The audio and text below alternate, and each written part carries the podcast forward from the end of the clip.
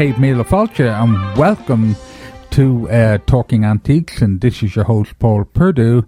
And my producer today is the famous Matt. How are you, Matt? Uh, not feeling too famous, but doing good. Oh, doing that's good.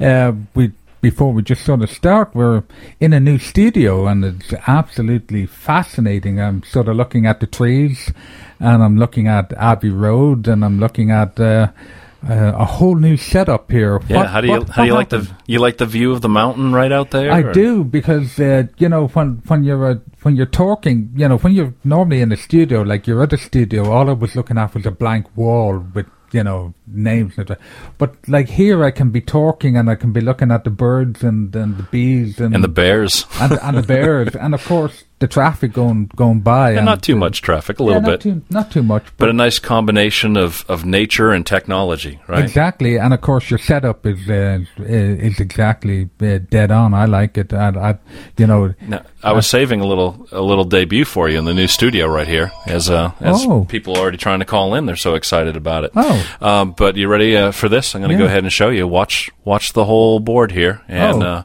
Wow! Wow! Look wow. at that, huh? Now that, that the wows really resonate good for your listeners. But no, it does, and now they're going to be wondering what the hell is uh, going on. Oh, there's a full light show thing here in the studio. oh, I like. Uh, oh, see, we're on air light. Oh, that's, that's right. cool. I like. And I, I, waited to turn that on until you got on the air because yeah. you're the first show to use. I mean, we've been doing trial runs here in the new studio, but you're the very first host to do a show in the new studio. Well, as I always say, Matt, it's a great honor you know, like uh, from and uh, from an Irishman who ain't from around here and talks funny. I think it's uh, I think it's great, and um, you know, I wish you all the best, and I'm looking forward to doing more. I I think uh, it's quiet.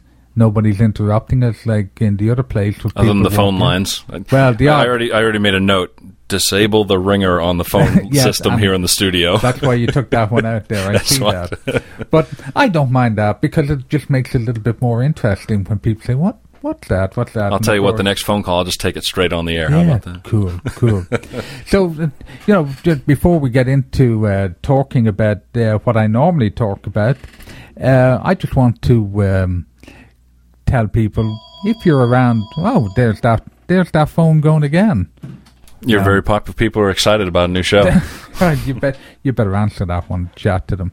But um, you know, uh, we just before just before we uh, get really started, I'd like to um, thank uh, Village Antiques, who are my sponsor.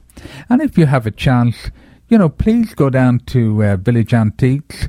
They're in Biltmore Village, 755 Biltmore Avenue, and you will find a whole host of antiques and object art and uh, paintings and gold, silver, pottery, particularly North Carolina pottery.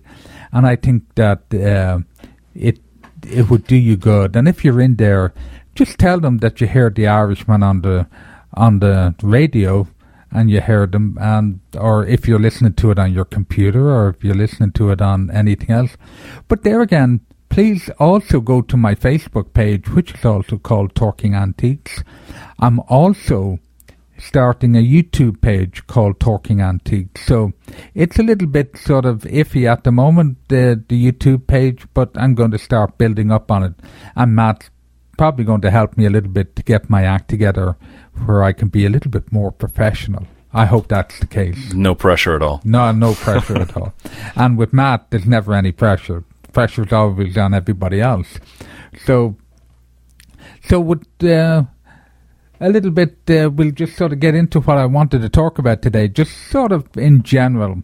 I haven't spoken about uh, paintings, antique paintings, and such. And I had a, I have a friend that's an artist, and she said you should do a little show on the, you know, uh, talking about painting.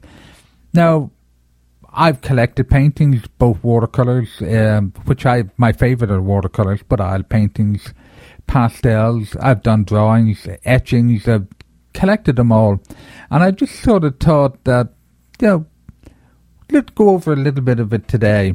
So we'll just sort of start on uh, oil paintings. A lot of it depends. when you want to collect paintings, whether you're uh, just collecting or if you're a dealer or whatever the very first thing that's most important, as I say in every show, knowledge is important, and you must have the knowledge to do it. So, okay, so you like paintings and you want to get into collecting. So, what do you do? Okay, the first thing you need to find out is it oil paintings that you like? Do you like watercolors? Do you like pastels? Is it just drawings, you know, pencil, charcoal, or whatever?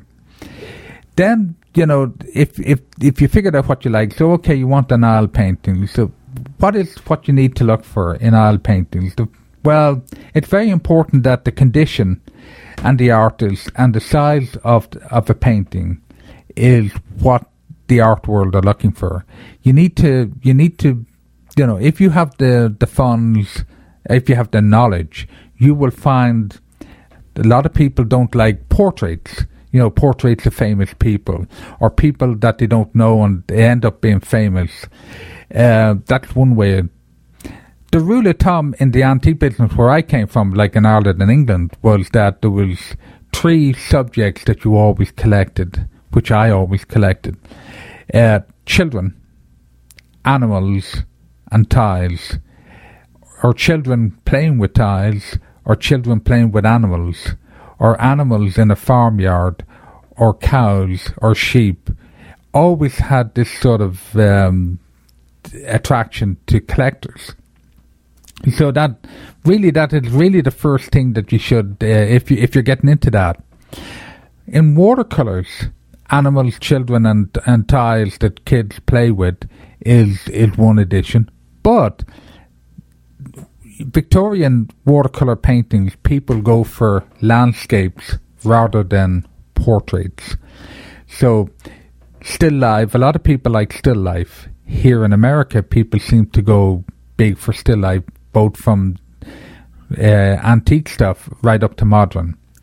But I'm not a still life person. I can see the quality in it, and I can see it if it's very, very well done. If the uh, if the person is of exceptional quality, well, then it doesn't matter what the subject matter is. They will they will be collectible. Uh, you know, a lot of people sort of are afraid to go near art. Like you can go on eBay and you can see all the art there and the person wants X amount of dollars for their pounds or whatever. But as I always said, in anything, well, no matter what you collected, it is very important that you go and handle what you want to buy. That's why if you go to an auction, you need to be able to look at the back of the painting, which is more important than actually looking at the front of the painting. What makes a painting more valuable, excuse me, what makes a painting more valuable is if we say the artist puts his name on the back of it, he or she puts where it was painted and dates it. That'll, uh, you know, we say if the painting was worth a thousand dollars, that would bring it up to three thousand, maybe five thousand dollars, because then the the art, uh, you know, the expert will be able to say, well, we know where this painting was done. The artist was at this particular place. The quality of the art is there, and you go on from there. But a good way to start is, it, you know, going in for watercolors. A lot of people, it, you know, the 20s, 30s, 40s, and 50s did quite good watercolors. Some of the people are quite good at it and uh, are, have more name recognition. But on the English side of it, watercolors from the Victorian era is what you really want to go for. Like fishing, like I know you like fishing, Matt. Um, uh, horse jumping, fox hunting, stuff like that. That's what they really, really like. So I just thought I'd give a little, just a little taste of what uh, the Irishman can talk about, and that's a little bit on paintings. And uh, I hope that we will get a chance to do another one, which we will talk about. We, we can go into more in depth on the paintings then. And, you know, if you get a chance, please go and uh, go to Village Antiques. They will really appreciate hearing from you. And as I always said, no matter what you want, no matter what you collect, always enjoy the journey. Slán.